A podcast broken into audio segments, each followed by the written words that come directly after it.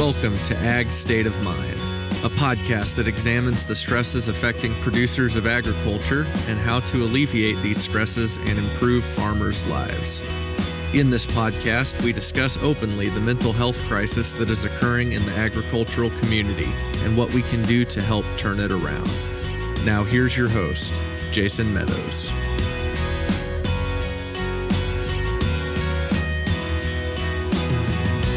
Hello and welcome to this episode of the Ag State of Mind podcast, a proud member of the Global Ag Network. I am your host, Jason Medows.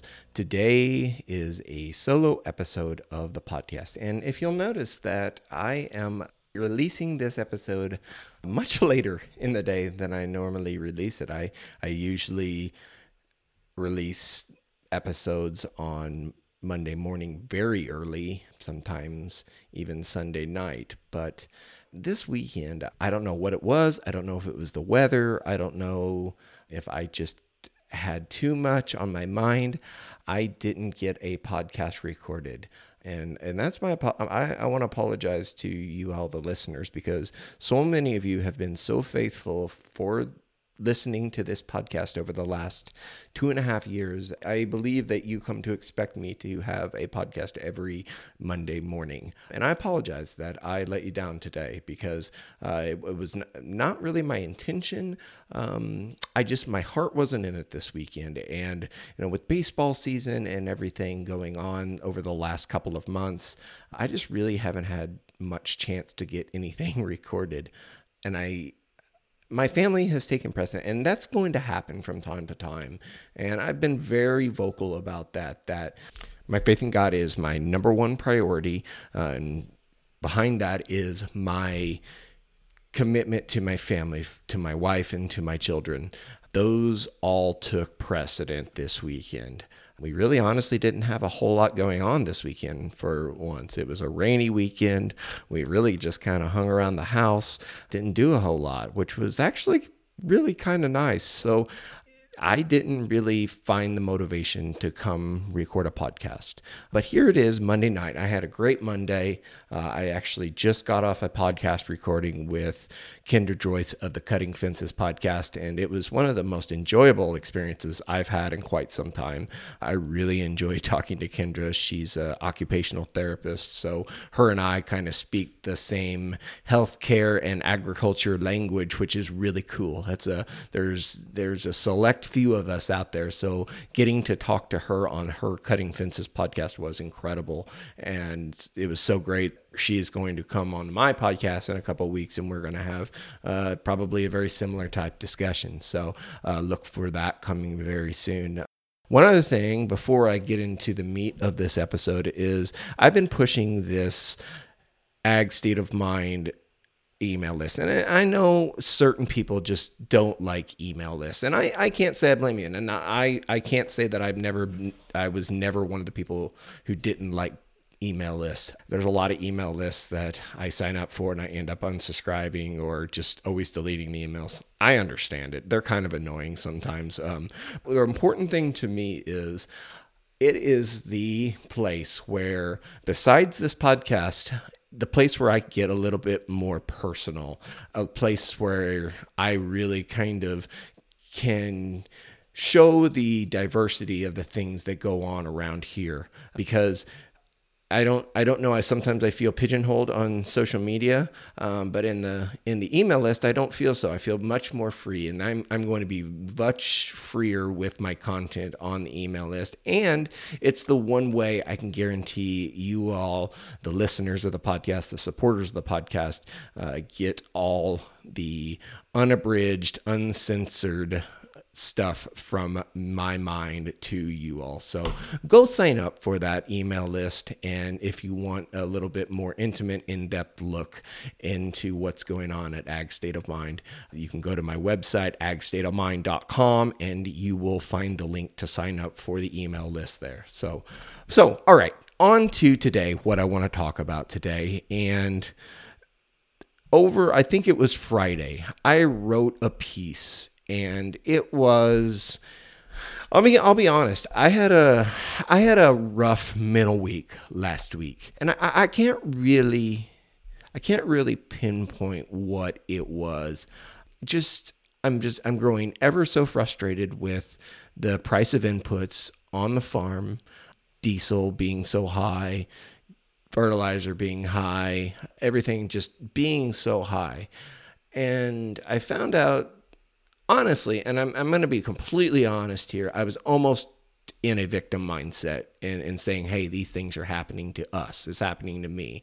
And and they are. They are happening to us. And it is frustrating that there are people who don't understand uh, the things that we're going through.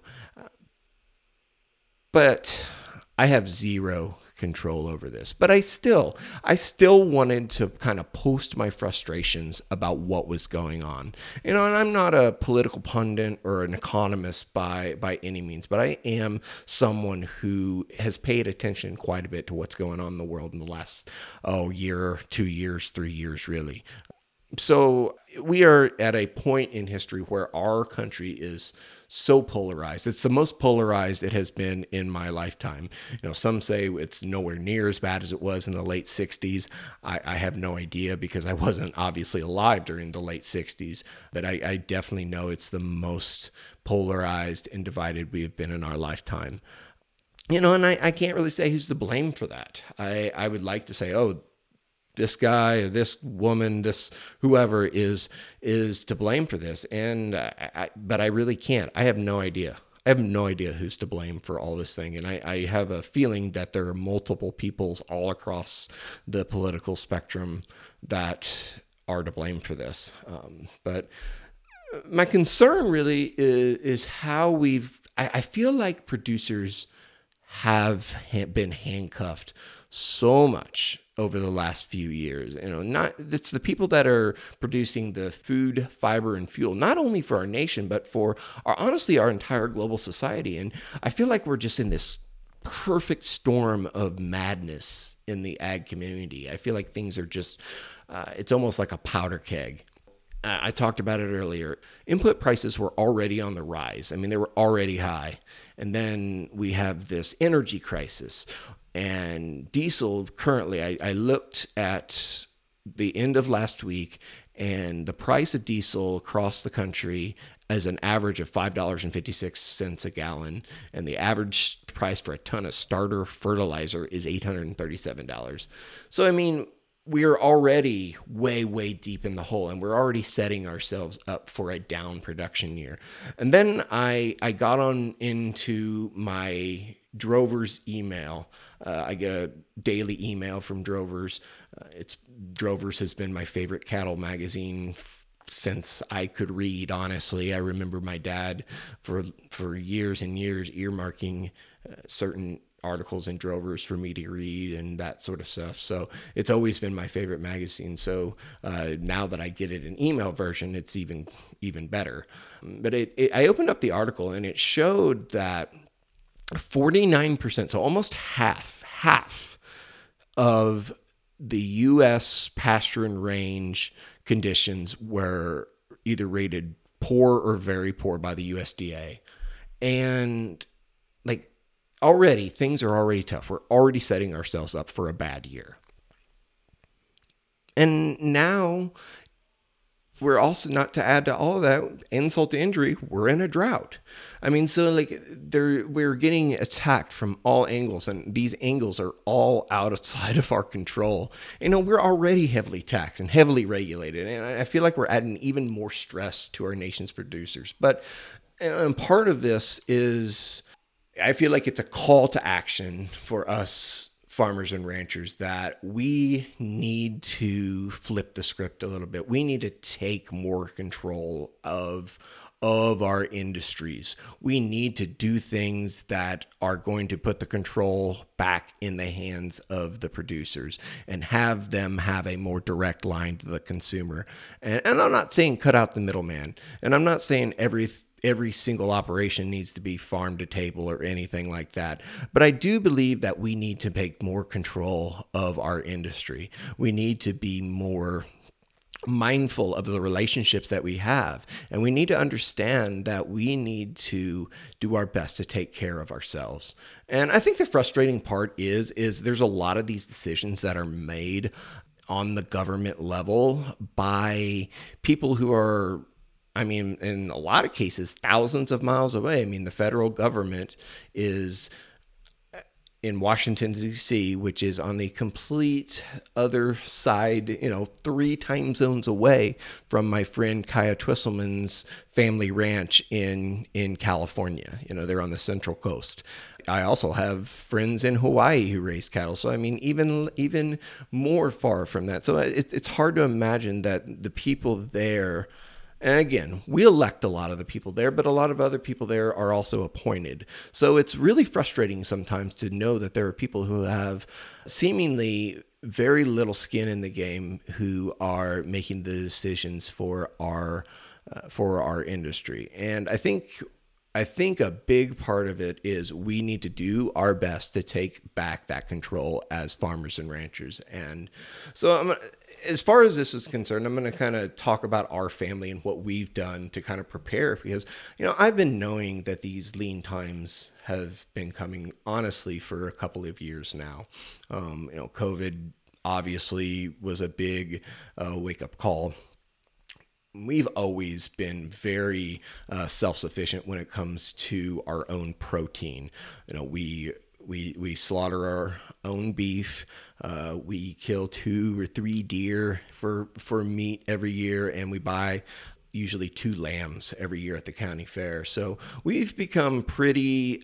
We we always have plenty of protein, but even us who are very self-sufficient seemingly in, in the protein we have depended on outside for all of our other calories. Lots of you know vegetables fruits. A lot of times we buy those from the store.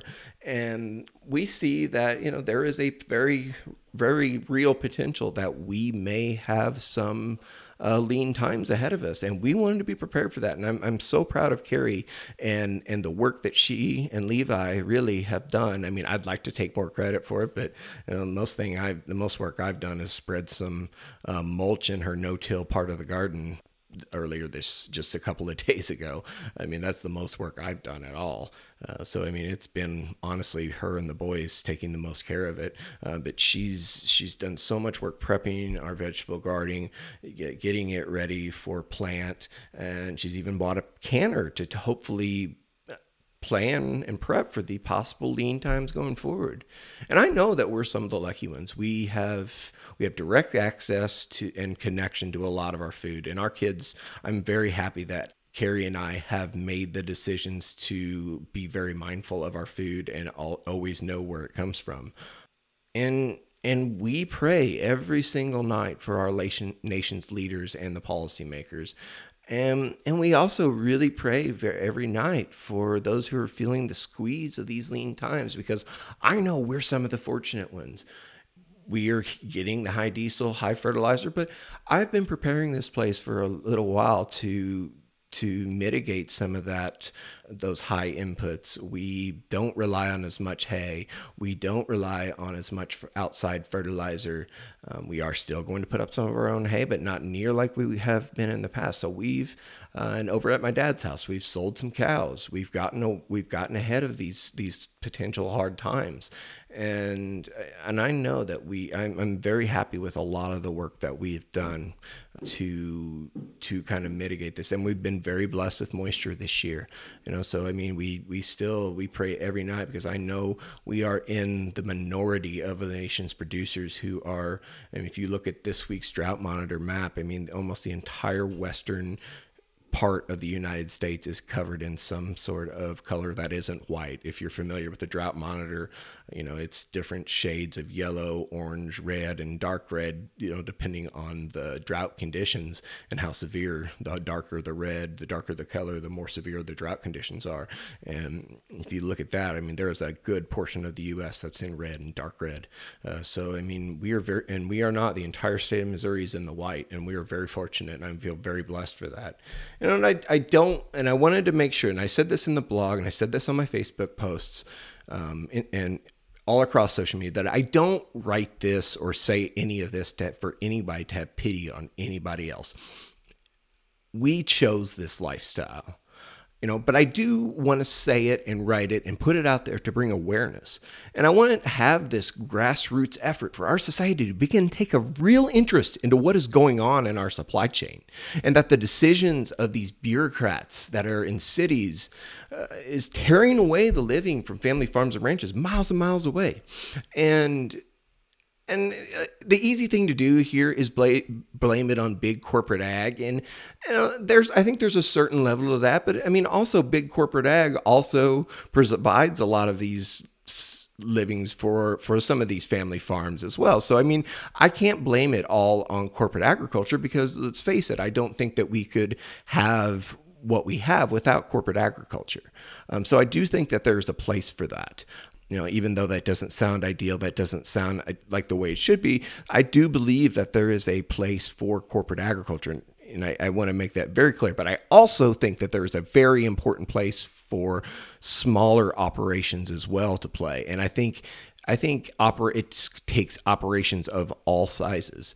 And I hope and I pray that we come through all these really tough years that we have both behind us and ahead of us unscathed. And then all of this preparation that we are making right now is unnecessary.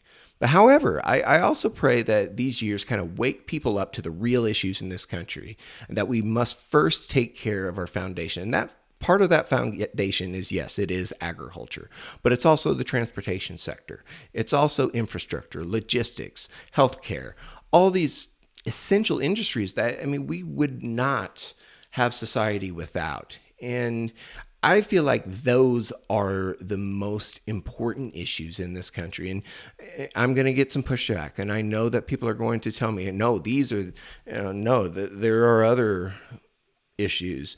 And I respectfully disagree on that. And I think all the other issues that are facing this country that are popular on both Fox News and MSNBC, uh, those aren't the real issues in this country. The real issues are taking care of us here at home. Uh, it's to take care of our foundation. You know, it, I, my friend Paige Delaney, she kind of she shared Maslow's hierarchy of needs. And you know at the very bottom is the foundation is we need food we need shelter and we need uh, you know so that means we need infrastructure. We need to make sure that our most basic needs here in this country are met and then we can go up that hierarchy and take care of the needs that are are less vital to our own survival. So I want you all to share this episode with your friends and colleagues. Go to my social media, share the post where we're talking about this. Go to my blog, share the blog. And I want to get this out there. I want this to be a grass, like I said, a grassroots effort to where we can kind of get out ahead potentially and make our voices be heard. I want, and I don't think that I'm not one of those people who thinks that Washington D.C. is a complete swamp.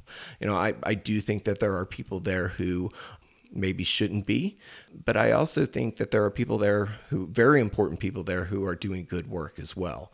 Um, so I want to make sure that people all across this country know that there are people who are paying attention and I want to all of us to know what the real issues are in this country. And that's why I made this podcast, why I made these posts because I have a platform that I am wanting to do the best I can for our nation's producers. And I want to be an advocate for our nation's producers. And I know there are so many people who don't have the platform like I have. And I know my platform isn't the biggest.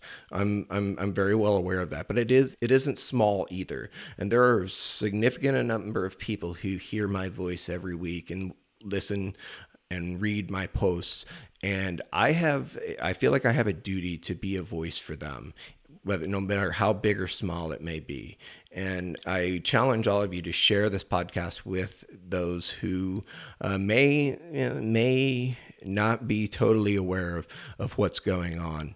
And, and let them shine some light on what's going on and, and the hard times that some of our nation's producers are facing because it's it's it's really hard. So, all right, I appreciate you guys just like every week. Again, my apologies for not getting this out as early as I normally would, but I I appreciate your patience and and always sticking with me and listening to this podcast. So until next week, we'll have some more great guests like like Kendra coming up in the next couple of weeks. So all right, I appreciate you guys and uh, have a great week. Thanks for listening to Ag State of Mind. We hope this episode has encouraged you. Be sure to follow us on Twitter, Facebook, and Instagram at Ag State of Mind. And don't forget to subscribe to this podcast on Apple Podcasts, Stitcher, or Spotify so you never miss an episode. See you next week.